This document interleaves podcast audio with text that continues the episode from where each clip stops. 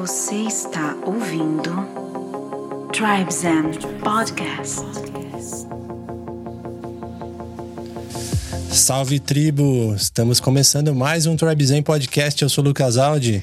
E eu sou a Solires Longo e sejam todos bem-vindos a mais esse portal para a expansão da consciência. E que portal, né? Estamos aqui bem munidos de novos equipamentos, escutando numa frequência ainda mais refinada. Tá né? muito bom me ouvir Ai, aqui que nesse gostoso. fone novo. Quem tá vendo no vídeo tá vendo que a gente tá tudo de foninho novo aqui, equipado. Inclusive, fica a dica para vocês que nos acompanhavam no Spotify, no seu agregador de áudio. Agora a gente tem também ah, no YouTube em vídeo e no Spotify também tem a versão em vídeo, né? Para quem gosta de acompanhar, vendo as carinhas e tal, tá bem legal. E a gente tem um pouquinho, passinho por passinho, a gente vai evoluindo aqui nossa, nossos equipamentos, né? É isso. Falta agora multicâmeras. e hoje temos um papo mais aberto, um papo não menos profundo, talvez até mais profundo, sobre autoconsciência e o que mais surgir no campo. Tipo de papo que a gente ama. E convidamos dois amigos mais do que queridos que moram no nosso coração. Já fazem parte da nossa história. Sejam muito bem-vindos, João Paulo, Ida e Marielle Lima. Uh, Gratidão, família. Que alegria. Que alegria estar aqui com vocês mais uma vez, juntos, mas agora gravando esse podcast aqui maravilhoso. Que pessoas grandiosas e maravilhosas já passaram, né? É, Levando muita consciência aí pra quem nos ouve. Arro. Arro. Tô com o coração disparado. é engraçado, né? Porque a gente já tá tanto tempo aqui, conversou, a gente já fez tanta coisa, mas agora quando começou e apresentou assim, é como se eu tivesse acabado de chegar de verdade. então eu tô. Eu tô muito entusiasmada. Tô muito grata. Gratidão pelo convite. Amo Gratidão. vocês. Gratidão, família. Gratidão. Como o João disse, estamos aqui como se fosse uma mesa de bar tomando kombucha, né? É isso. Nosso kombucha, já vou aproveitar, deixa aqui, né? Falar do nosso kombucha, nosso parceiro maravilhoso. Tchim, Caruna tchim. Kombucha, Tintim. Tintim, ai que delícia. E... Saúde em garrafa. É. Saúde, energia e vibe boa. Como diz o Luan, É. né? Recebemos um novo lote aqui para recepcionar nossos convidados. Uhum. Olha que delícia. Muito bom. Então, se você curte kombucha ou não conhece ainda, você pode entrar no site lá do pessoal da Caruna, né? carunakombucha.com.br Isso. e tem um cupom, claro, para você ter um descontão, Tribe 15, né? Um 5, né, no final, Isso. numeral, e aí você pode também conseguir um frete grátis se você fizer um packzinho de 12, é isso? É isso. O pack de 12 sai com 15% de desconto e frete grátis para pessoas que moram em São Paulo e Rio de Janeiro, no estado de São Paulo e Rio de Janeiro. Olha aí, que maravilha. Nossa. É maravilhoso. E também comentar que começamos há um tempinho aí a nossa mentoria de design descomplicado para quem quer dar uma desbloqueada na sua criatividade, fazer suas próprias artes. Então muita gente nos procura para que a gente auxilie. Então a gente falou, por que não, né? Ao invés de pegar essa demanda, vamos ensinar a galera a fazer de forma fácil, compartilhar esse nosso conhecimento. E inclusive o, o João tá na mentoria lá, hein? né? Maravilhosa, irmão. Tá massa? Tá legal? Tá massa, tá demais. Tô me descobrindo, sabia? É? Eu sinto que essa mentoria, ela tá sendo, assim, pra mim, um autoconhecimento. Uau! É. que do legal. que que me. O que que. O que que me chama, né? na- Nas artes que eu, que Hum. eu olho, né? Que eu vejo. O que que. Como que ela ressoa dentro de mim, né? Então, o que que eu gosto dessa arte? E Que aí. Trabalhando um pouquinho em cima disso. Tá Maravilhoso. maravilhoso. Como, Gratidão. como a gente diz, é o lado zen do design. É, na desenho da força. Muito É. bom. E aí temos também, estamos fazendo movimentos, pessoal. Então nos acompanhe no Instagram, nos nossos stories, inclusive na nossa casinha aqui em São Paulo, no nosso espaço, onde a gente está agora. É palco de alguns eventos, workshops, coisas que a gente está trazendo para cá, né? Diversas. Tá rolando muita coisa legal. Tem uma galera de bruxos aqui que tá fazendo muito, muitas vivências gostosas. A gente tem um, um grupo no, no, no WhatsApp, WhatsApp, né? Se você se interessar também, manda uma mensaginha pra gente no Instagram, se você quiser entrar nesse grupo, que lá a gente avisa todas as vivências que a gente tem internas aqui da casa. E quem sabe você vem aqui visitar a gente, conhecer a gente de pertinho, vai ser muito legal. E o último recadinho é que no final do ano, né, de praxe, a gente tem a nossa imersão de fotografia na natureza, onde a gente mistura o autoconhecimento, meditação com a arte da fotografia. É maravilhoso, Mindfulness num lugar fantástico. Então, se você tiver interesse, vai lá na nossa bio, tem a lista de interesse, se inscreve, que aí você vai ficar sendo avisado com antecedência e com um preço super especial.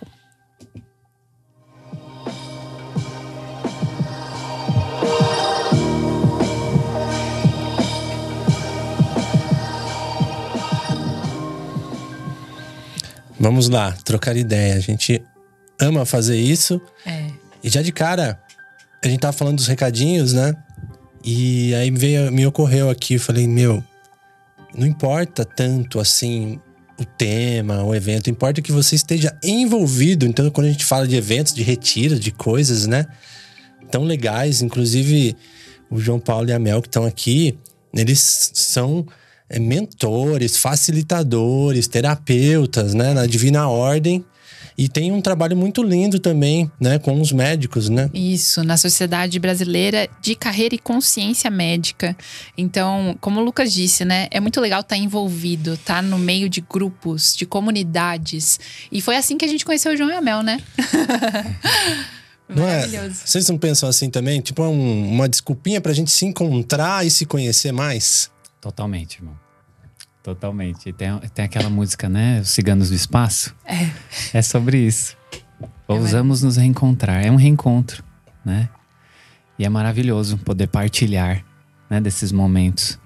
Eu sinto que muito, muito de tudo que vem acontecendo na minha vida desde que eu e a Mel a gente voltou.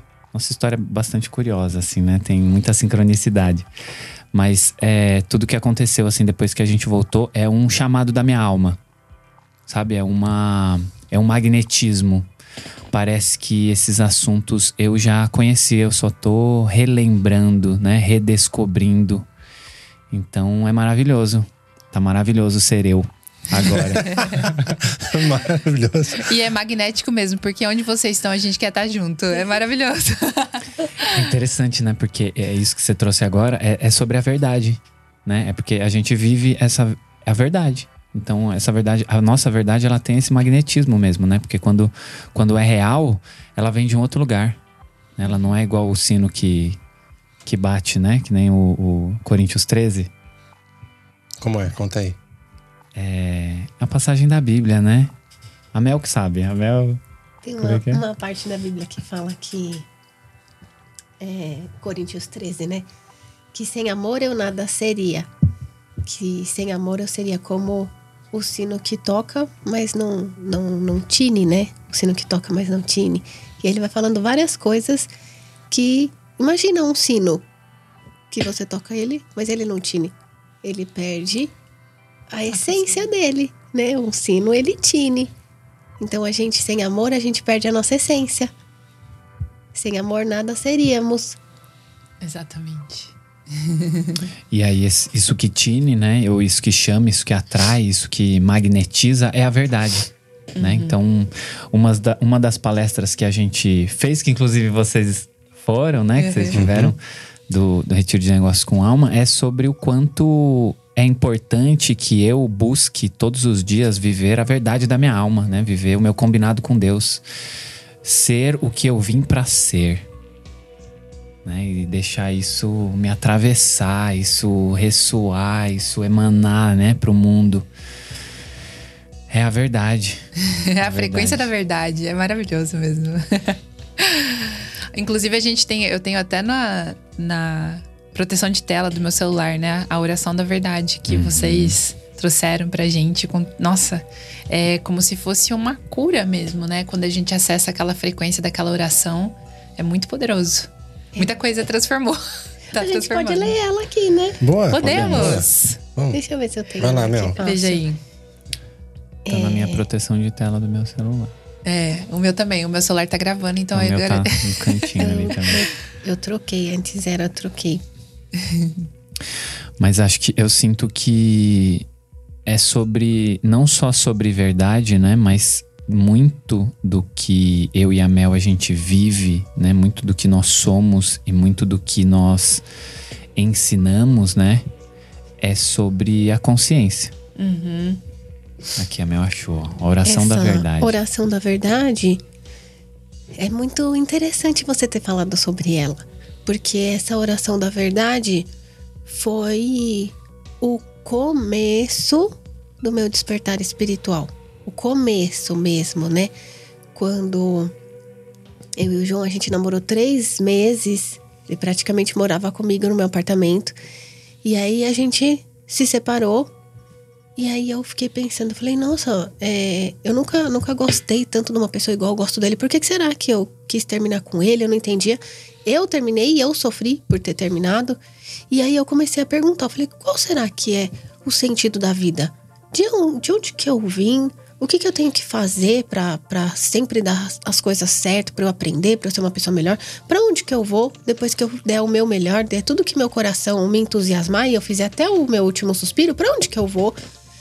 E aí eu entrei numa crise existencial tão profunda que eu comecei a pegar canetões. Eu morava num apartamento que tinha muito vidro, assim, não tinham paredes, era muito vidro, né? Paredes de vidro e tal. E eu peguei um canetão e comecei a escrever em todos os vidros: Eu quero a verdade. Eu quero a verdade. Uau. O universo me mostra a verdade, de onde que eu vim, para onde que eu vou, o que que eu faço. E aí eu comecei a escrever isso. Aí eu peguei, escrevi com canetão também em todos os espelhos que tinha na- no meu apartamento e tal. E aí eu comecei a andar. Eu tava treinando para fazer o Ironman e comecei a andar no parque 5, 6 horas da manhã. Num parque que tinha que tem lá perto. E aí eu comecei a achar algumas meditações. E eu falei, gente, essas meditações escritas aqui, elas são de alguém que tem um nível de consciência muito elevado. Não é uma pessoa comum que escreve esse tipo, esse tipo de texto. Porque até a interpretação dele é muito profunda. E aí, eu todos os dias eu encontrava aí. Eu, na verdade, eu percebi que eu comecei a ir pro parque mais pra encontrar aqueles textos do que pra caminhar. de Uau. tanto que mexia comigo. Assim, eu, eu começava a ler, eu chorava, eu arrepiava. E aí um dia eu achei um com telefone. E eu liguei. Eu falei: olha, eu tenho encontrado alguns textos muito profundos, muito despertos. E eu gostaria de saber quem é que escreve esses textos. Se essa pessoa, se tem uma pessoa que escreve, ou se isso é canalizado por alguma consciência, se essa pessoa tá viva. E ela falou assim: eu tava te esperando. Uau. Que bom que você me ligou, eu tava te esperando. E eu falei, minha nossa, que que é isso? Eu falei, quem é você? Ela falou assim, meu nome é Maria Seda. E eu falei, eu posso te conhecer? Ela falou, pode me conhecer. E aí ela falou, me passou o endereço pra eu ir lá numa segunda-feira à noite. O endereço numa casa, no Pacaembu. E aí quando eu cheguei lá, sem saber o que que era, quem era, eu não sabia nada. Eu só sabia que eu ia encontrar com a pessoa que escrevia aqueles textos. Quando eu cheguei lá, era uma senhorinha egípcia, 98 anos de idade, 100% saudável. Uau. Tem tipo dois cachorrões e tal. 98 hoje, né? Na época ela tinha 94, Não 93. sei. Eu acho que menos, é. Hoje eu não sei. É, mas, enfim, isso, isso foi alguns anos atrás, é verdade. E aí, é, quando eu cheguei lá, eu cheguei, cumprimentei, eu falei, ó, fui eu que te liguei. Eu que falei que tô- eu tava encontrando os textos, né? E aí ela falou, ah, seja muito bem-vinda. E só. Aí eu sentei no meu lugar, assim. E aí era um grupo de estudo da consciência. E eu era a única pessoa naquele lugar que tinha menos de 90 anos. Todas as pessoas daquele Que grupo ali tinham 90, 91, 88, na verdade, né? Menos de 80 anos. E que já estudam caminhos de elevação da consciência há mais de 40 anos juntos. Mais de 40 anos. E pra minha surpresa, ou não, porque o universo, né, ele é, é um fanfarrão. eu tava quieta assim, e ela falou assim: Bom, como semana passada nós terminamos o estudo de um livro que todos nós aqui desse grupo estávamos estudando há um ano e meio, hoje nós vamos começar o estudo de um outro livro. Esse é o livro sobre o estudo da verdade. Nossa. Quando ela falou aquilo, eu desembestei chorar. Eu comecei a chorar, chorar, chorar, chorar, chorar. E eu senti como se a minha alma tivesse escrito esse roteiro. Sim, total. Porque você tá pedindo a frequência da verdade. Exato, Uau. exato. E aí, a primeira coisa que foi lido foi esse mantra da verdade. Que quando a gente fica lendo ele, todos os dias, logo quando a gente acorda, quando vai dormir, ele, ele é como uma antena. Ele nos, nos une e nos conecta com pessoas que estão também na frequência da verdade. E eles nos, esse mantra nos desliga de tudo que não está na frequência da verdade. Então ele faz uma varredura, assim, Vai tirando os sabe? véus, né? É, Que legal. Pessoal, pega papel, caneta, anota aí. Vamos deixar na descrição É. desse episódio no nosso site. Então vai lá também, procura para vocês terem acesso a isso. É isso. É isso. Sintam cada palavra. Oração da verdade. A verdade é o meu Deus. Amo a verdade. Por isso, confio na verdade, para me guiar a toda a verdade, a completa verdade e, a nada, senão a verdade. arro. Arro, que coisa linda. Nossa, Poderoso, né? olha a dica boa. Coloca no seu, na sua proteção de tela do celular para poder acessar sempre. Uhum. É muito legal. A gente tá fazendo aqui porque estamos fazendo a mentoria do João e da Mel, né? Que é maravilhoso.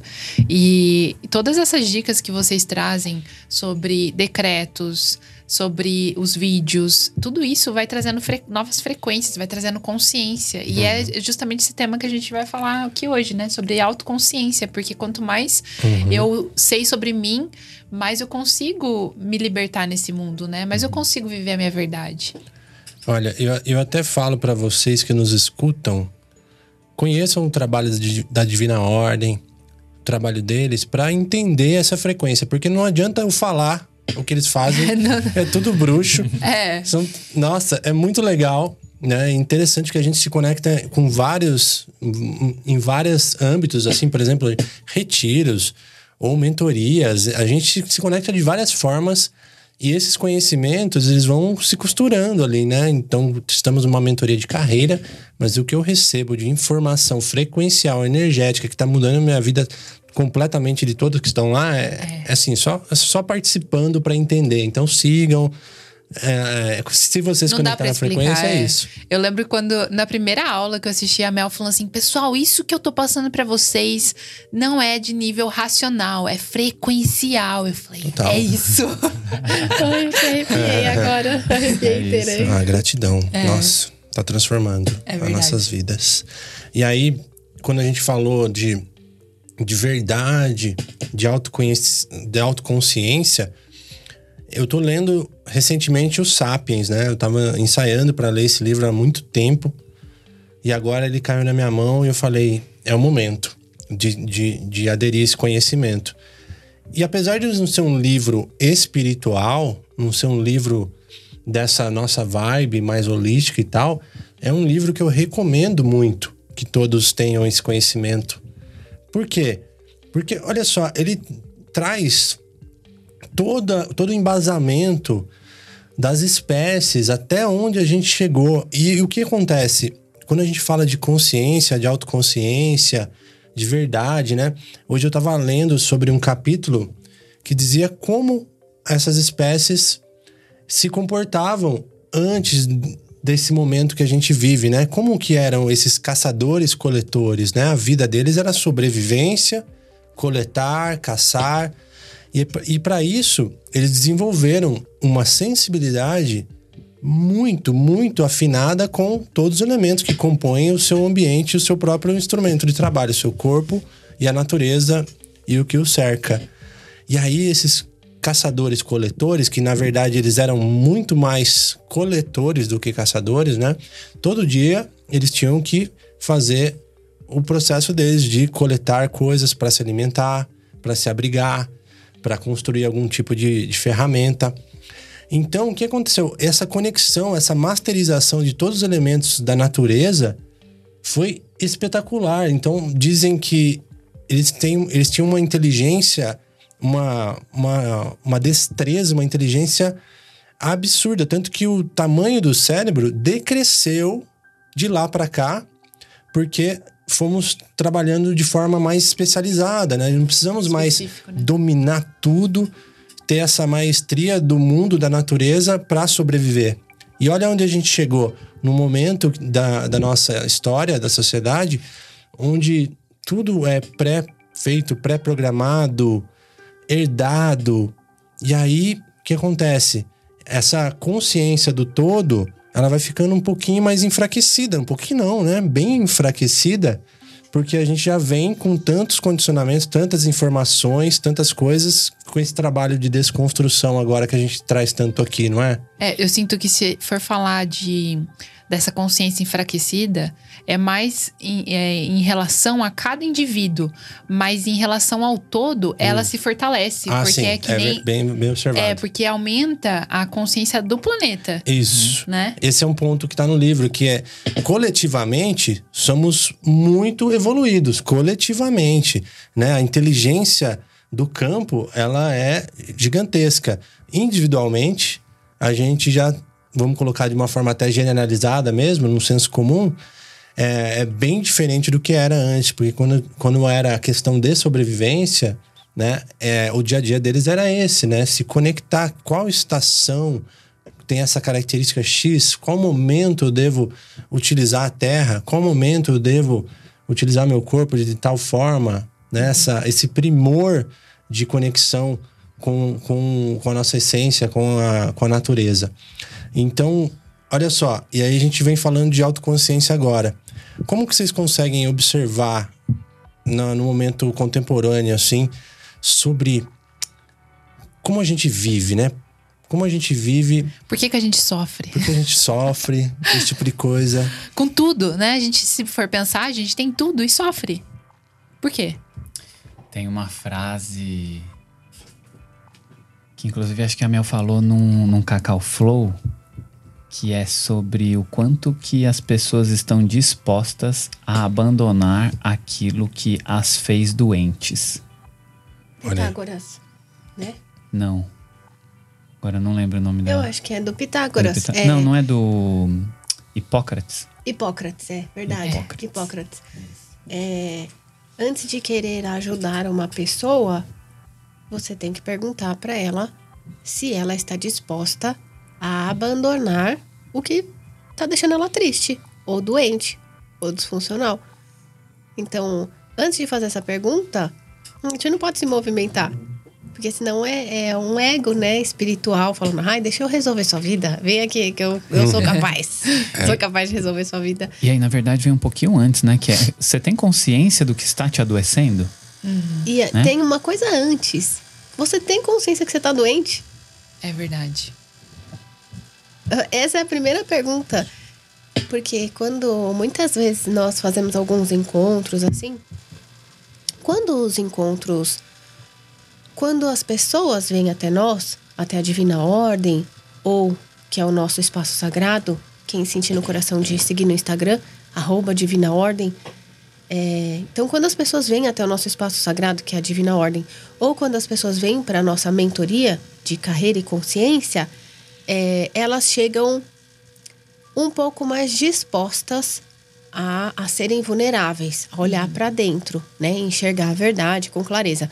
Mas quando nós fazemos movimentos, quando a gente vai dar aula em faculdades de medicina, quando a gente vai dar palestras em alguns locais, quando vários colegas né, da nova era estão fazendo encerramentos de cursos e nos chamam para fazer o encerramento do curso deles, alguma coisa assim, já, já é um lugar interessante, né? Porque às vezes quando a gente fala para as pessoas, muitas pessoas falam assim: "Não, mas a minha vida tá ótima.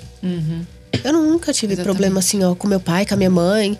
Eu tenho emprego, graças a Deus. Eu tenho a minha casa, eu tenho o meu carro, eu tenho. Então, é, muitas pessoas não, não têm estômago para ver a verdade.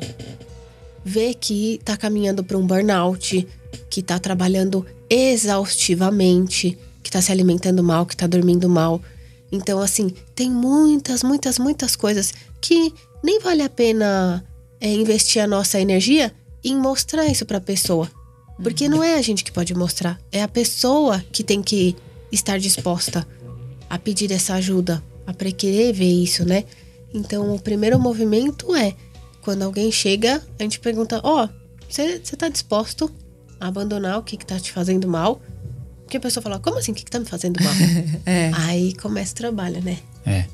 E várias, é, vários estudos né, que a gente faz, é, o quarto caminho, por exemplo, né, o Bhagavad Gita também tem uma passagem que fala sobre isso.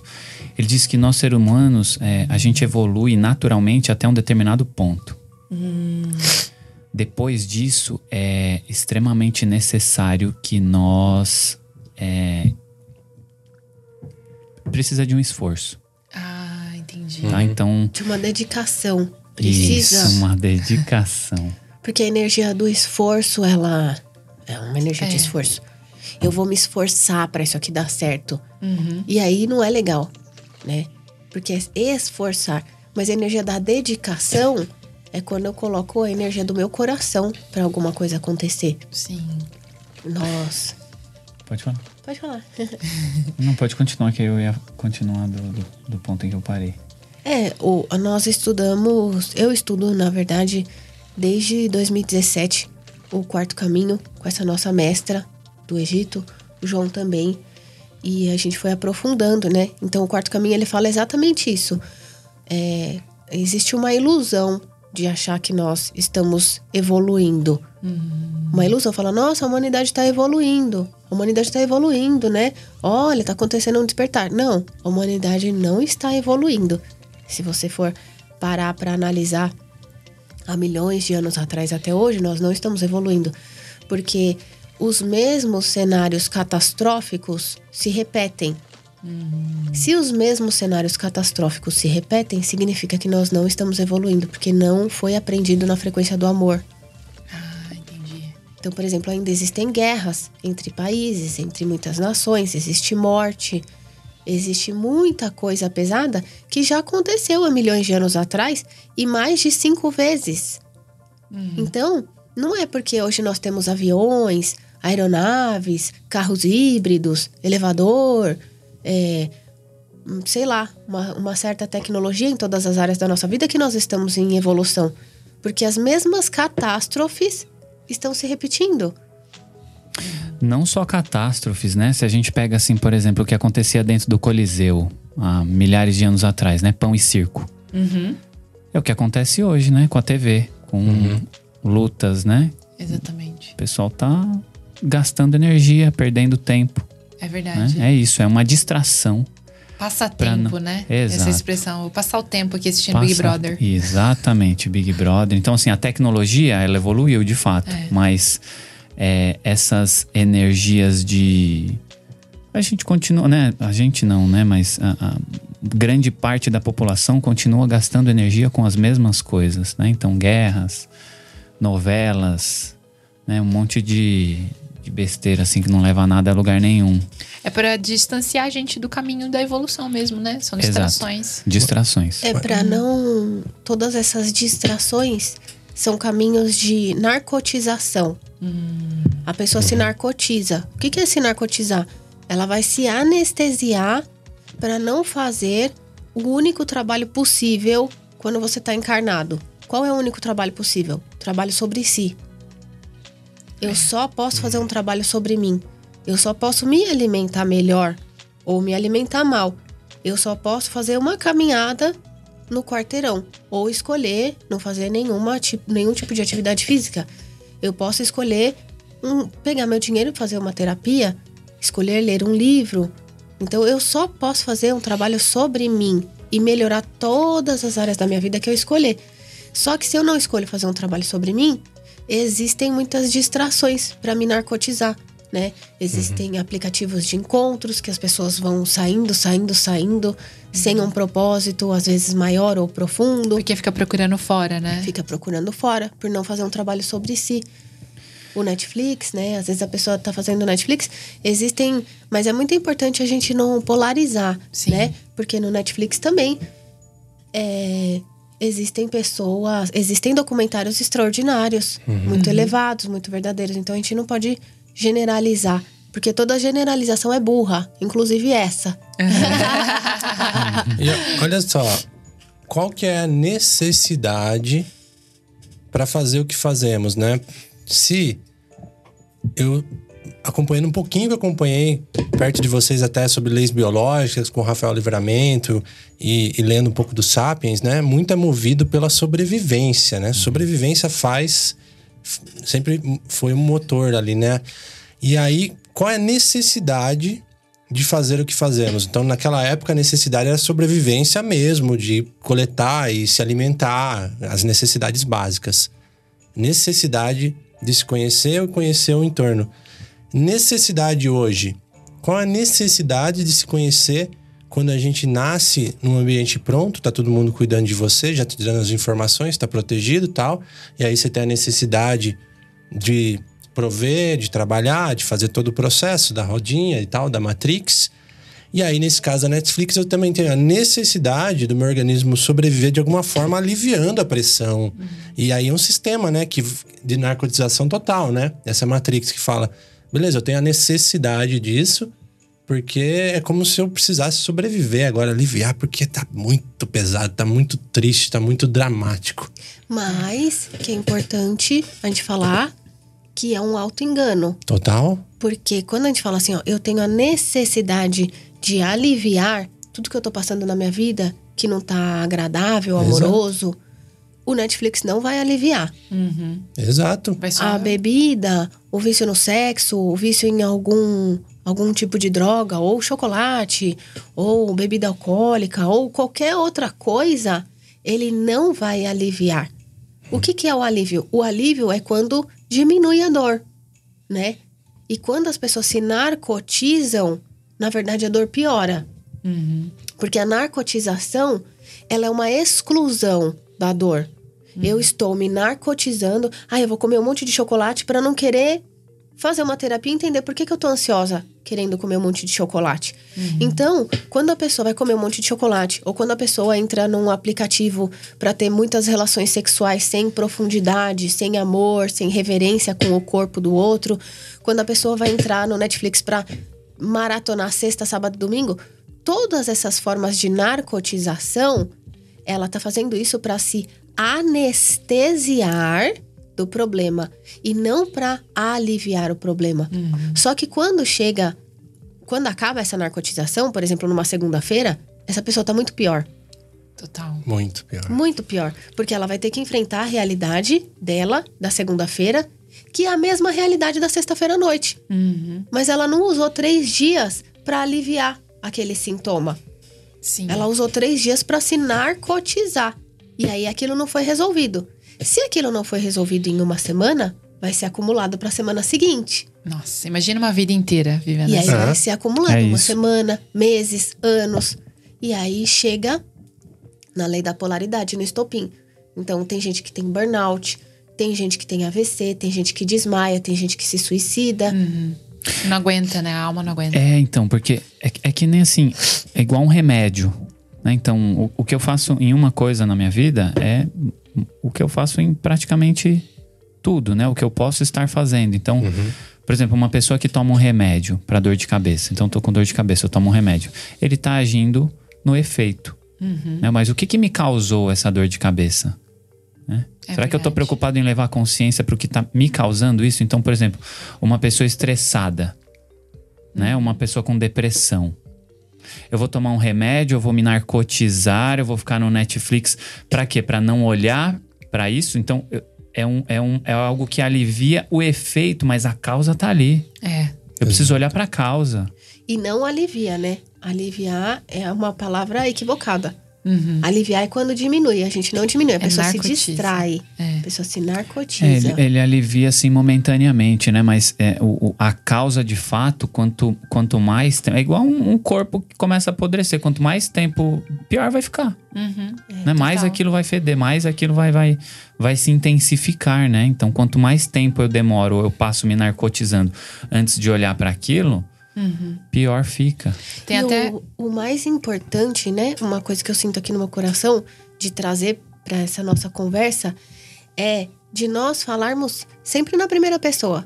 É. Maravilhoso. O que que é a minha vida? Como era a minha vida quando eu, Mel, me narcotizava? Uhum. Como era a minha vida quando eu gastava rios de dinheiro em balada e bebida? E como ficou minha vida quando eu escolhi me autoconhecer, Uhum. Quando eu escolhi pegar meu dinheiro para fazer terapias, para ler livros de autoconhecimento, né? Porque se existe a possibilidade de a gente começar a falar muito no plural ou na terceira pessoa, né? Ah, as pessoas que assistem Netflix, as pessoas que assistem Big Brother, as pessoas que se narcotizam e que têm um vício, talvez se a gente entra nesse lugar, a gente entra num lugar de julgamento Ego espiritual. É. né? De água espiritual, de julgamento. E aí a gente vai julgar, né? Quem, sei lá, tá assistindo Big Brother, quem tá tendo muita relação sexual, saindo com gente do, do de algum aplicativo sem propósito, enfim. E aí existe mais uma pergunta por trás disso, né? É, eu não posso, eu não tenho a possibilidade de consertar uma pessoa que sai tendo várias relações sexuais. Eu não tenho a possibilidade de, de querer consertar. Será que existe um conserto? Ou por que, que eu acho que eu tenho que consertar quem assiste o Big Brother? Sim. A pergunta é: o que dentro de mim me conecta a essas pessoas? Uhum. Boa. Maravilhoso. Por que, que eu me conecto tanto a quem fica fazendo post do Big Brother falando, nossa, essa pessoa é banal. Nossa, não acredito que essa, essa pessoa assiste Big Brother. O que dentro de mim me conecta a essa pessoa e onde que eu me sinto superior pra julgar, né? Quem assiste Big Brother, É. quem tá no Tinder, quem tá usando algum tipo de Em entorpecente. algum nível, isso conecta mesmo. Até recentemente, me veio uma consciência em relação ao café, por exemplo, estimulantes. Que é o seguinte: eu às vezes acordava cansado, ou tinha um dia muito pesado, aí café, puf, tomava um café. Ou tomava um super coffee, ou tomava algum estimulante, como um chamate, alguma coisa assim. Aí, beleza, café. Aí, quando eu tava cansado, às vezes, medicina do rapé alivia. Tuf. Aí comecei, legal. Maravilhosa a medicina. E aí, chegou um dia que eu pensei assim: peraí, peraí. Eu até falei com a Sol. Se eu me sinto cansado, talvez eu possa ter uma consciência de não ficar aliviando só o meu sintoma. Se você tá cansado, se Eu você não- descansar. De repente eu posso tomar água, de repente eu posso meditar, de repente eu posso dormir, de repente eu posso fazer uma respiração. E peraí, vamos ganhar um pouco de consciência, porque se eu ficar só me anestesiando ou prorrogando isso, é a mesma coisa, né? É, é- é o mesmo contexto. É, eu senti também, eu lembro que nesse dia, me veio até uma consciência de que, às vezes, a gente tava usando a medicina do rapé, por exemplo. Ah, tô com dor de cabeça, ou eu tô com. é, tô cansado, quero descarregar. Mas e também se eu consagrar essa medicina com um propósito ali de, de felicidade? Eu tô num estado vibracional bom dentro. Eu não preciso só ficar usando a, a medicina como uma muleta de que vai aliviar e que vai me anestesiar de alguma dor que eu preciso sentir, né? Então, não usar só nessa frequência de, de alívio e de remediar algo, né? De gratidão, né? Uhum. Ó, tô ótima. feliz. Meu dia foi maravilhoso. E agora eu vou passar um rapezito. É isso. E É. me, me veio até uma, uma questão que vocês trouxeram, que tem aquela frase que fala que a dor é inevitável e o sofrimento é opcional, Opcional. né? E aí, se eu olhar para minha vida, por exemplo, e quando eu tô sentindo dor, eu vou e me narcotizo. Quando eu tô me narcotizando, significa que eu tô escolhendo o sofrimento, É, né? é. Prorrogar esse sofrimento. Você não tá agindo na solução O dele. único caminho é acolher a dor mesmo. É isso. Integrar, acolher a dor e escolher não sofrer, porque nós somos seres humanos, então nós sentimos e é importante que a gente acolha os nossos sentimentos, né? Ah, uma pessoa morreu. Eu, é importante a gente viver o luto, porque de alguma forma aquele luto, uma- o luto da morte de um amigo, de um cachorro, de um gatinho, do pai, da mãe, aquele luto, ele faz parte do aprendizado da história da nossa alma. É uma programação, né? Então, se eu escolho fugir desse luto, como se eu fosse uma barata, ah, não preciso sentir isso, ele vai se manifestar em algum outro momento da minha vida. Porque eu preciso aprender com aquilo. Tudo na nossa vida, né? Uau. E tudo pode, né? Tudo pode. Só trazer luz para a consciência E, e, e, ser gentil, como o nosso mestre Cursino falou, ser gentil com a gente mesmo. Uhum. Porque tudo pode, tá bom. Às vezes vou tomar um café, vou tomar um café, mas a, e a consciência, eu ganho a consciência e começo cada vez a usar as coisas na minha vida e, e des, desfrutar de uma forma equilibrada.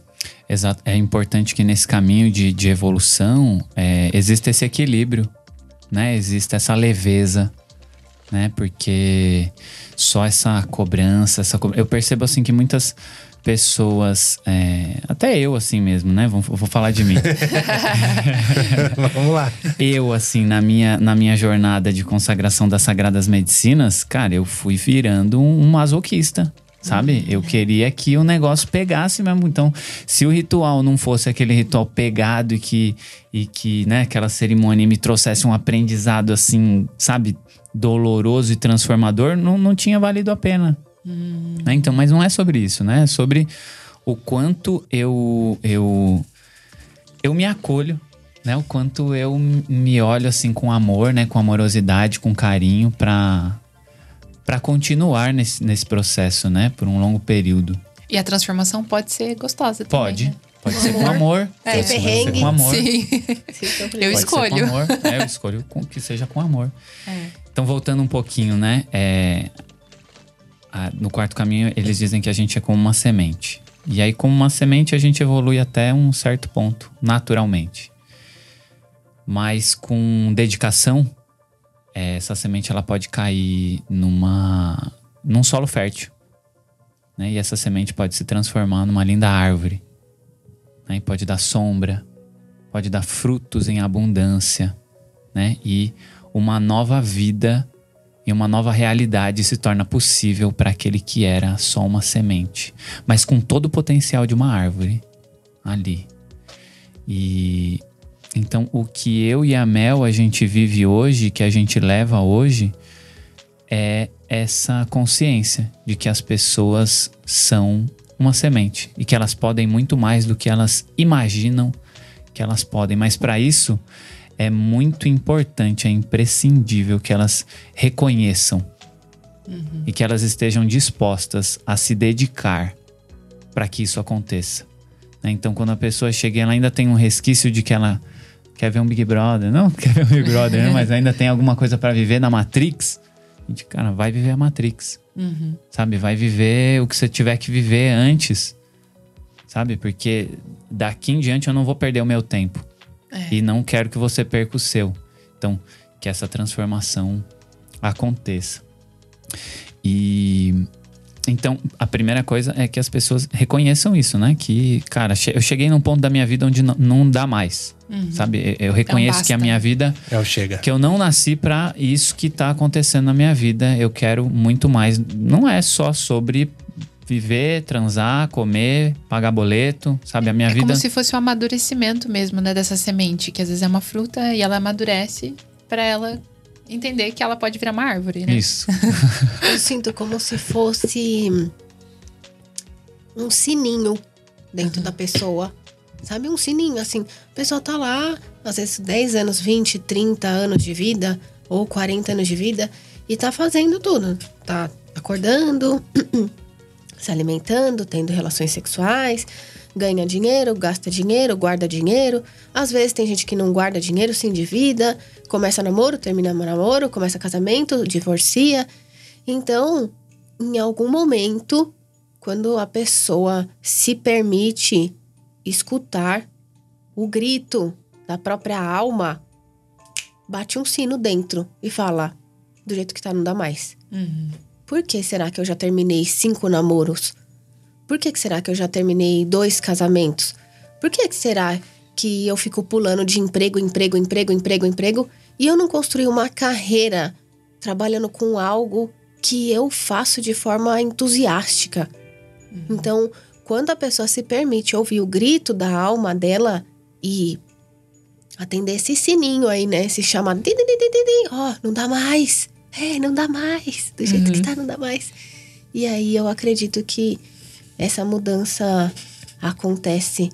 Aí eu sinto que Deus dá um jeito de me colocar e colocar mel na vida dessa pessoa. É. É, é isso, cara. Porque é uma coisa que eles falam que é chave, que é o seguinte: bateu o sininho, se pergunte como eu posso mudar, né? Como, como o universo, como Deus, como eu superior, como eu posso mudar, como eu posso ser abundante, feliz, próspero, ou o que quer que seja que você almeje, Essa né? rendição, né? Quando você se abre mesmo, você se rende ali e fala, tá, me mostra, né? Tô- mostra. me mostra, eu quero ver. É e às vezes o que você vai ver não é, não é tão confortável, mas é o que você é pediu. desafiador, mas é o que é o que você precisa para que para dar esse primeiro passo. Eu sinto que muitas das pessoas que chegam hoje, é, quando elas têm a, a, a consciência dos quatro lugares, já é uma, Ah. uma baita de uma virada de chave na vida. Nossa, fala isso, porque isso aí realmente foi uma Vamos grande lá. chave pra Vamos gente. lá. Toda agora, hora agora eu fico pensando assim, qual será que eu tô? Peraí, calma aí. Fala, Mel. Vamos falar, amor. A gente fala que foi uma. Tudo, tudo, tudo, tudo que a gente compartilha, ou na Divina Ordem, ou na mentoria de carreira online, tudo que a gente compartilha não são ferramentas intelectuais. Ai, coisa científica. Não. Foram as grandiosas viradas de chave dos nossos processos, né, de evolução. E a nossa evolução como casal, como profissionais, a nossa evolução financeira, a nossa evolução em tudo, assim, tudo que melhorou. Então, É o que a, gente, vive, né? é o que a gente vive, é o que nós somos, né? Nós somos o que a gente partilha. É, E a gente é isso com muito gosto. Então, um dos grandes aprendizados nossos de 2022 foi que existem quatro lugares proibidos e um lugar permitido. Então, quatro proibidos. E esses quatro proibidos é isso, né? Se você entra em um desses quatro proibidos, você fica com a sua vida na horizontal. Você corre para um lado, corre para o outro. Faz isso, dá errado, vai, se esforça e dá errado de novo. Então, são quatro proibidos. E um permitido. Que vai para cima, né? Que é o seu lugar, né? Que é quando você acessa a sua potencialidade máxima, sua essência. É você no seu lugar, no seu endereço vibracional. Você, no seu lugar, que é o lugar permitido, não tem esforço. É só ser autêntico, que não é só, é tudo. Uhum. Eu, eu vejo muito pessoal falando, ai, alta performance, coaching alta performance, alta performance. E aí o pessoal fica num lugar muito mental da alta performance. Gente, Romantiza ser workaholic, né? É verdade. é, um beija-flor, ele não acorda e fala assim: como eu faço pra ser um beija-flor de alta performance? Ele fala: eu sou um beija-flor. E ele sai voando, sai fazendo, né, o, o trabalho dele. Uma baleia, um peixe no mar, um passarinho fala assim: ah, como que eu faço pra ser uma baleia de alta performance? não, cara, ela é uma baleia, tá lá de boa, Plena. plena, sendo ela. Então, esse é o primeiro lugar e único lugar permitido. É o seu lugar no mundo. E esse lugar não exige alta performance, exige autenticidade. Quando você é autêntico, significa que você tomou posse do seu lugar de adulto no mundo. Quando você é autêntico, você tem muito amor próprio. Porque aí você tem coragem de falar o que você gosta, o que você não gosta, o que você é, o que você não é, o que você faz, o que você não faz, independente do que os outros achem. Porque o que os outros acham só diz sobre eles. Então esse é o lugar mais poderoso do mundo. Uau. E os quatro lugares proibidos, amor, fala aí. É, então esse é o mais poderoso, né? Onde a gente, onde eu escolho estar.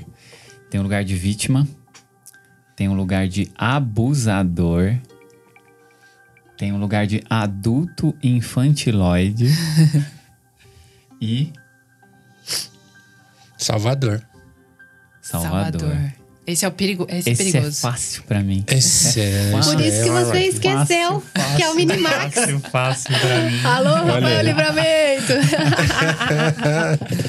É isso. A vítima é um, né, me colocar como vítima, né, do- da situação, do que tá acontecendo na minha vida e me colocar nesse lugar de de, não, de estar atado, né, de, de não de não reagir De ter um vilão, né?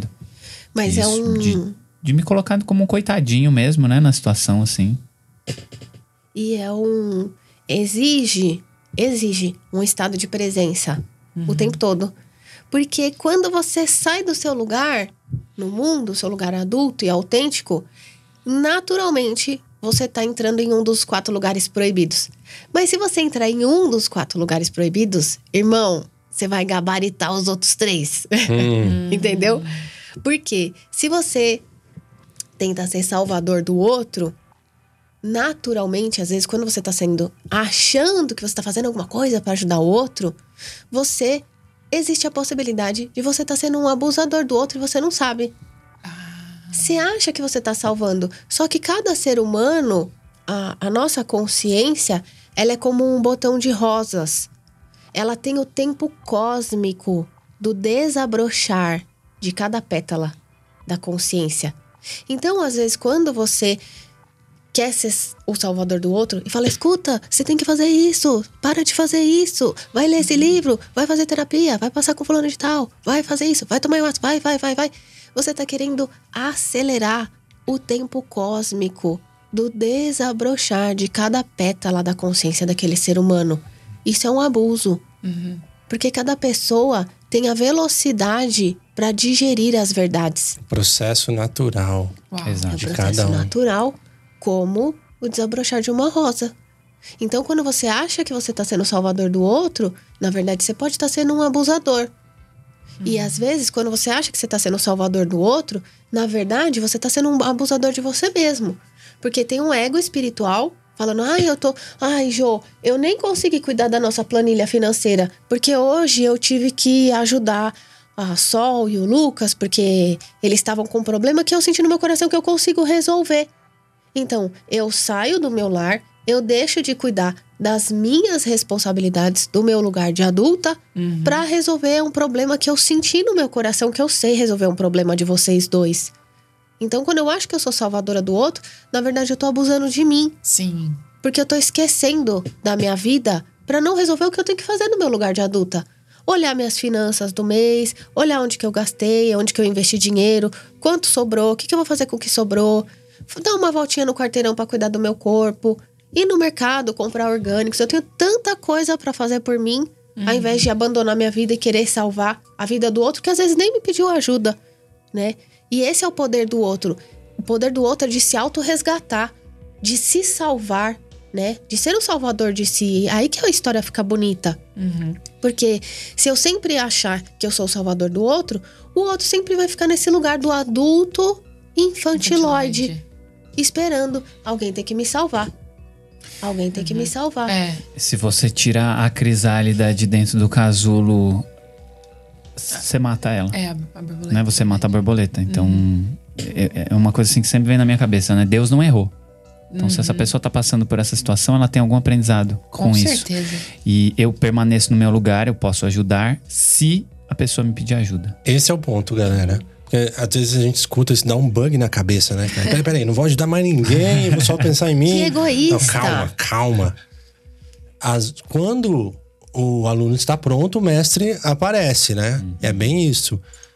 Tem uma ajuda, tem que querer ser ajudado, né? Tem que tá- pedir. E tem aquela história, o que você pode fazer melhor pro outro é cuidar de si mesmo, porque quanto mais pronto você tá, mais preparado, sei lá, estuda, faz, se cuida, se ama, você pode ensinar, porque eu vejo isso em vocês, por exemplo, no momento que eu vou precisar, eu vou naquelas pessoas que me inspiram e que eu sei que estão fazendo esse tipo de trabalho, né? É isso, eu não posso fazer pelo outro, né? Eu, E, e é muito interessante, né? Porque é, você saiu do seu lugar no mundo autêntico, você vai gabaritar os outros quatro. Não acha que você vai. Ah, tô entrando só no lugar de Salvador. Epa, deixa eu sair do lugar de Salvador. Não. Se foi salvar o outro, você ou tá sendo um abusador do outro, querendo acelerar o processo mesmo. dele, ou um abusador de você mesmo. E aí é muito importante ter estômago para ver a verdade. Que existe um ego espiritual atrás disso, né? Então, por exemplo, é, às vezes eu vou abandonar uma parte da minha vida hoje, quinta-feira, pra querer salvar o problema de alguém. E aí eu não, não faço as minhas coisas e ainda vou chegar e falar assim: Nossa, João, você acredita que eu saí de casa pra ajudar o fulano de tal, fulano de tal, fulano de tal? E pessoal, sei lá, nem agradeceu. o pessoal nem me agradeceu. Ou o pessoal nem fez um post pra falar do nosso trabalho. Ou o pessoal nem. É, nem, nem ofereceu uma permuta, ou o pessoal nem pagou dinheiro, né? Então, o que, que é isso? Eu já tô me fazendo de vítima. Total. Quer dizer, eu fui pra salvar os outros, abusei de mim, não cuidando da minha vida. Tinha expectativa. Criei expectativa de não dar de coração, porque quando a gente dá de coração, eu não tô esperando nada em troca. Aí eu volto pra casa me fazendo de vítima pro João e uma adulta infantiloide, né? Então, quando alguém fala assim, por exemplo, tem uma pessoa muito querida que tá cuidando do- das nossas finanças. E se ele falar assim, ô Mel, você fez o combinado lá? João, vocês fizeram o combinado da planilha financeira? Aí o João vai falar assim, ah, então, na verdade a gente não fez, porque a gente foi resolver o problema de uma pessoa ontem, tal, tal, tal. E aí entra no quê? No adulto infantiloide, que vai querer contar historinha pra se justificar. Nossa, justificativa. Justificativa. Perpetua a mediocridade. A justificativa é um movimento desnecessário. A justificativa é um movimento desnecessário. Repete de novo. A justificativa. Perpetua a mediocridade. Maravilhoso. Sabe que eu percebo que essas situações, elas acabam podem acabar criando uma cultura, né, um ecossistema entre os envolvidos. E aí que vem um loop, um loop desafiador. Né? Porque se cria essa cultura da mesma forma que pode se criar uma cultura da essência que nem vocês estão falando. Então vamos, vamos nos colocar no nosso lugar e tal, tal, para criar normalmente um, um outro loop, um loop bem saudável, né? Eu, Viver eu- mais do que é Nossa, positivo, porque né? quando eu entro nesse loop, eu posso dizer que eu tenho desafios, sérios desafios com isso ainda. Né? Às vezes me pego como vítima, às vezes me pego como abusador de mim mesmo, às vezes me pego justificando. Então, é um trabalho que ele é progressivo. Não vamos dizer que você conheceu isso agora e, e virou a chave. É. É todo dia, toda hora. É um treino, né? Vigiai. 100% Vigiar e do tempo. sem E cessar. Irmão, a dona Seda, que é essa nossa mestrona, ela fala uma frase extraordinária. Ela fala assim: a autoobservação é uma jornada sem parada nem chegada. Yes! que boa essa frase. Maravilhoso. Nossa. E se tá no looping é porque ainda não aprendeu, né? É. É, você pode estar em algum daqueles lugares do funcionamento, né? Você pode estar funcionamento, você não tá no funcionamento, super funcionamento ou subfuncionamento, né? Você não tá funcionamento otimizado para você mesmo, né? E aí você cria de fato esse looping, né? De dependência, né? Onde as pessoas dependem de você ou que você depende das pessoas. E, o, e o que quebra isso é você ir pro seu lugar. Uau. Você funcionar otimizadamente para você mesmo e fazer o- só o que te cabe e nada mais. E não querer, em hipótese alguma, colocar ninguém no lugar dele. Não falar assim, ah, deixa eu te ajudar. Ah, você entrar no seu lugar. Não. A gente não tem como colocar uma pessoa no lugar dela no mundo. Tá vendo? Nós temos o poder de assumir o nosso lugar no mundo. Eu só posso e tenho capacidade de fazer o trabalho sobre mim. Que só. essa é a missão principal que vocês falaram no começo. É isso. Eu não. Eu não consigo querer mais do que você. Sim. Sabe? Eu não, não posso. Eu não posso fazer o trabalho por você. Uhum. Porque eu deixo de fazer o meu. Eu saio do meu lugar. E é interessante você? esse, esse lugar que vocês falaram, né? Que eu- me, me veio até um- uma piadinha aqui pra gente memorizar mais fácil. Porque você falou, né? Que quando a gente tá no nosso lugar, é o dedão pra cima, né? E aí, se você fala aquela frase só pra cima, só pra frente, você põe o dedão pra frente e é um joia. Então significa que você tá no É, isso caminho. Isso, é isso, irmão. Eu arrepiei. Nossa, e aí vem o, fluxo, o flow, né? De confiar na vida, de confiar no campo. E esse flow, esse estudo do flow, ele é muito importante na minha vida. Quando eu comecei a conviver com a egrégora do Murilo Gun e toda, toda a galera desse estudo do flow, que esse confiar na vida é o soltar de não querer ser o salvador e mudar as coisas e tal. O que acontece se eu deixar o outro ser da forma que ele é e que ele mesmo é, faça os processos dele, né? Tenha as reflexões dele nesses momentos que a gente tá falando, que ele não tá nesse momento da ajuda, né? Que tá nesse processo conjunto relacional. Mas eu vejo isso, deixa fluir. Será que o campo vai se autorregular? O que, que vai acontecer se a gente permitir que seja. Tá errado. Nossa, aquele outro tá errado. Tá, tá, nossa, tá viajando, tá fazendo cagada, tá sendo chato. Deixa ser pra ver o que acontece. Tudo é perfeito. Tudo é perfeito. Deixa ser, porque a verdade aparece no campo.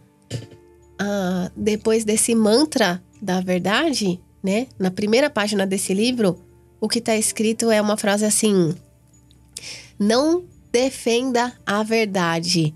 A verdade não precisa ser defendida. A verdade se basta por si só. E não, adianta querer falar, não, aquela pessoa, ou eu, ou. Não, ó. Observa. Observa que a verdade vai aparecer. É só silenciar e observar. E você falou uma coisa, uma coisa muito, uma frase interessante da gente observar, né? Nós temos vários níveis de consciência. Então, você pode escolher um livro até o final da sua vida. Ah, Quando você for ler esse livro pela última vez, você vai estar num nível de consciência da sua vida que os aprendizados que você vai pegar desse livro não são os mesmos aprendizados de quando você leu esse livro pela primeira vez. Então, quando você falou assim, ah, mas às vezes esse, se esse looping tá se repetindo, se tá no looping, é porque ainda não aprendeu. Às vezes aprendeu, mas agora você tá numa outra oitava. Então é o mesmo aprendizado, mas num nível mais sutil, mais elevado. E que a gente às vezes nem percebe. Sim. Então, é, um, um exemplo, eu posso falar um exemplo meu, assim, né? É, para mim, eu, eu escolho me dedicar muito para conseguir falar de uma forma mais delicada, para conseguir falar de uma forma mais amorosa, né? Para acessar mais a minha energia feminina. Isso para mim é um trabalho que eu escolho me dedicar. Por quê? É, eu já fui de outra forma. E não é sempre que eu consigo falar numa energia mais feminina, mais acolhedora, menos julgadora. Não é sempre. Eu, eu sei das minhas sombras, só que eu escolho fazer esse trabalho. Então, na comunicação não violenta, pra mim, entrar num piloto automático e falar pro João talvez as minhas necessidades, ou chamar ele pra falar, falar, João, hoje mesmo de manhã eu chamei ele no banheiro, João, observe isso aqui que você fez. Eu fiquei triste e tal. Beleza. Já tá mais confortável esse looping. Ah, sim. Mas, vou dar um exemplo. É, começou a trabalhar, começou a trabalhar com a gente uma pessoa na nossa casa, né? E ela é uma pessoa excessivamente altruísta. É um excesso. Um excesso. E aí, e faz pouco tempo que ela tá com a gente. Então, aquilo ali começou a me tirar do sério de um jeito. Porque eu gosto de funcionar por mim, eu gosto que você funcione por você. Não precisa ficar fazendo por mim o tempo todo, entende? Porque senão eu não me desenvolvo. E aí, é uma pessoa muito amorosa, né? E ela, vocês querem que eu faça um arroz e um feijão pra vocês? Eu falo, ah, aceito. Vocês querem não sei o quê? Aceito. Aí, de repente, ela entrou, né, no, no nosso escritório. Falou assim: Eu já acabei tudo que eu tinha pra fazer. Vocês querem que eu ajude vocês aí no escritório, no trabalho de vocês? Nossa. Quando eu ouvi aquilo, aconteceu um reboliço dentro de mim, assim. E aí eu falei: não, eu preciso meditar sobre isso. O que, que é isso? Será que eu tô me sentindo invadida? Será que é too much esse altruísmo? Ou será que é a forma dela me entregar amor? E em algum nível eu não sei receber amor. Uau. Em algum nível eu não aceito gentilezas. Em algum nível eu vejo essa leveza dela, esse altruísmo, essa doação com maus olhos. Por que, que eu saí do sério? Então, é, agora eu tô fazendo esse exercício de observar outros ângulos da comunicação não violenta. Não só nos pedidos da minha necessidade ou de pontuar o João, que há um tempo atrás era o maior desafio da minha vida. É pegar a CNV em lugares sutis. A pessoa tá me oferecendo uma ajuda e eu, eu saio do meu eixo. Começou a circular um ódio dentro de mim, assim, como assim? A pessoa tá entrando no meu escritório perguntando se eu quero ajuda aqui? Uau, olha. Que abuso! Ajudar o quê? Ajudar o quê? e aí eu comecei a falar, não, é, mas ela falou de uma forma tão amorosa, por que, que eu saí do, do eixo? Mesmo que em silêncio, Sim. mas dentro de mim. Então, às vezes o- os nossos loopings, eles dão uma oitavada na situação. Não é mais comigo, não é mais com o João, mas é em outros lugares, uma forma mais sutil o aprendizado. Sim. A nossa mestra fala, né, que o. Tá, tá rolando? É, aí, agora sim. A nossa mestra mesmo fala, né, a dona Seda, é. O seu nível de consciência se equipara àquilo que te tira do sério. Então, não é que a gente, né, alcança aquele nível de consciência, de iluminação e me iluminei, né? Você arrebatado. Não. A gente, durante a nossa vida, oscila, né? Então, você, é importante que nós estejamos, eu esteja atento para reconhecer o que está me tirando do sério. Meu nível de consciência, então, tá nesse mesmo nível. E o que a Mel trouxe aqui também é muito se explica, por exemplo, do com o Enneagrama, né? Então, a Mel é um tipo 8, né? Um caminho de evolução do tipo 8 é a flecha do 2. E essa pessoa que está trabalhando em casa, ela é um tipo 2 Ah, né? É essa pessoa complicado. altruísta, servidora. Então, assim, é, mu- é, too mu- é muito, Aham. sabe? É, e, e- desse lugar de esperando alguma coisa em troca, né? Esse que é o... o, o, o- né? Ela tá esperando alguma, um reconhecimento. Quando ela tá tá na inconsciência, né? Um abraço. Exato. É. Hum. Então, e é o caminho de evolução. Então, se incomodou, ou é a sua cura, né? Seu caminho de evolução. Ou é a sua cura. ou é a sua...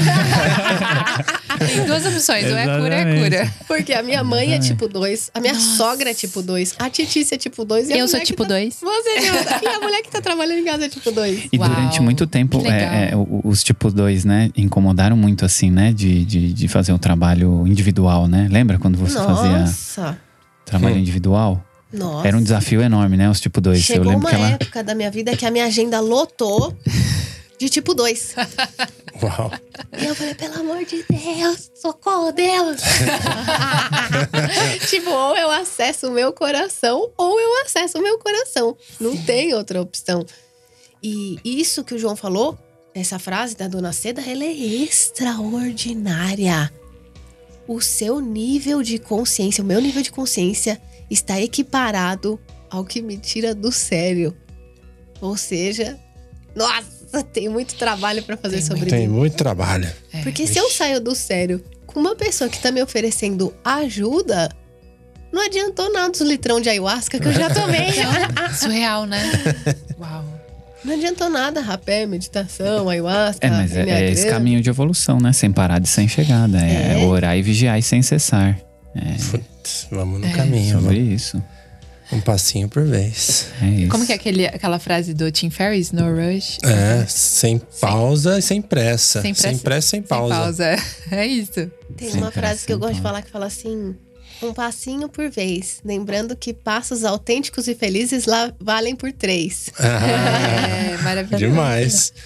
Mas então, pra gente ir caminhando pro final, em relação à nossa consciência, essa busca por ser mais autoconsciente, mais percepção do nosso ser, qual seria o caminho para quem nos escuta assim, cara? Bom caminho aí para você que chegou essa informação, sua frequência já te atingiu, já veio um monte de chave, um monte de sinal, e agora? O que vocês recomendam? É, eu recomendo um trabalho de consciência e presença. Autoobservação. Esse é, É de é graça, a base. É, não tem. é de graça, nenhum. exatamente. E é assim, o, o, o base de sempre. Então, a nossa mestra mesmo fala: isso é para sempre, para toda a vida. É um trabalho de autoobservação, é, consciência e presença. É sobre isso. Então, se entrou num, num estado de mecanicidade, se entrou em alguma coisa assim, né, automática, volta. Sim. Consciência e presença. Não sei se você usa a jornada solar, né? Esse ano eu tô pegando mais firme com ela e em relação a essa observação, esse observar-se, ela é muito legal porque eu uso como journaling, né? O diário. E de manhã eu sempre pego e coloco o que eu senti, o que conflitos ou houveram no meu dia, como tá meu sono, minha energia. Então lá eu consigo ter essa, esse acompanhamento, né? Um momento que eu tenho essa reflexão sobre o meu dia, sobre a minha energia, sobre o que está acontecendo. Que às vezes passa batido, né? Semana, trabalho, bah, um monte de coisa. E é muito legal trazer essa observação e ter um momento seu de registro. Quem sabe depois de um tempo até você dá uma olhada, o que, que aconteceu nessa estação, nesse ciclo. É um ótimo começo mesmo. Eu, eu uso a jornada solar também. É legal, né? É, é, é maravilhosa.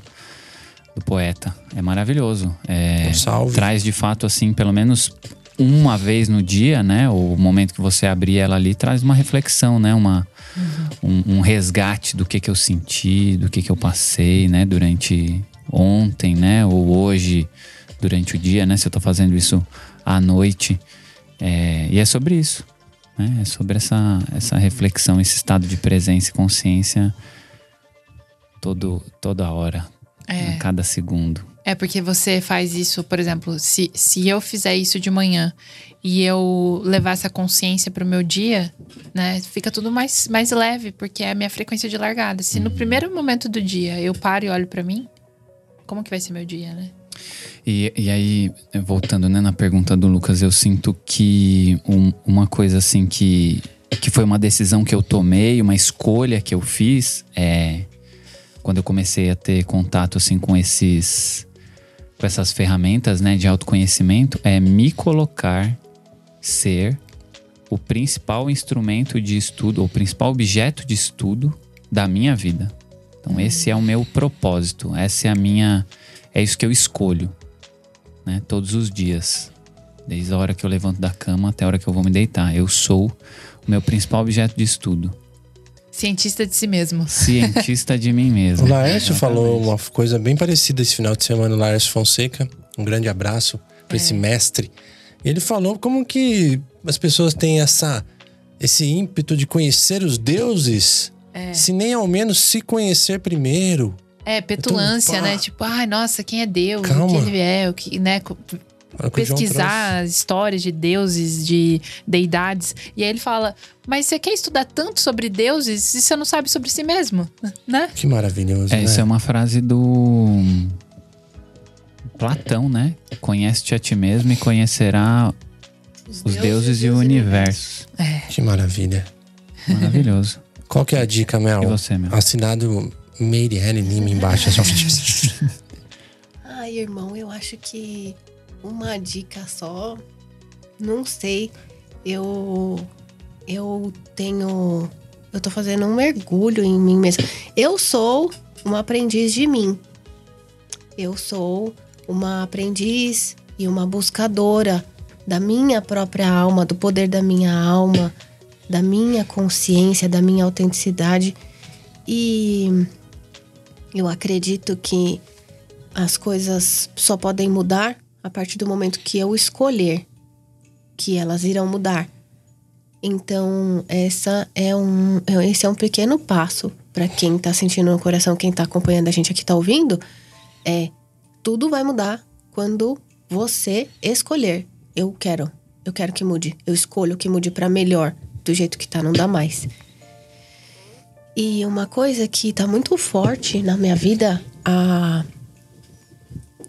talvez dois meses no máximo, muito forte. Mas eu tô vendo que isso tá me trazendo uma virada de chave que nunca tinha trazido antes, até então.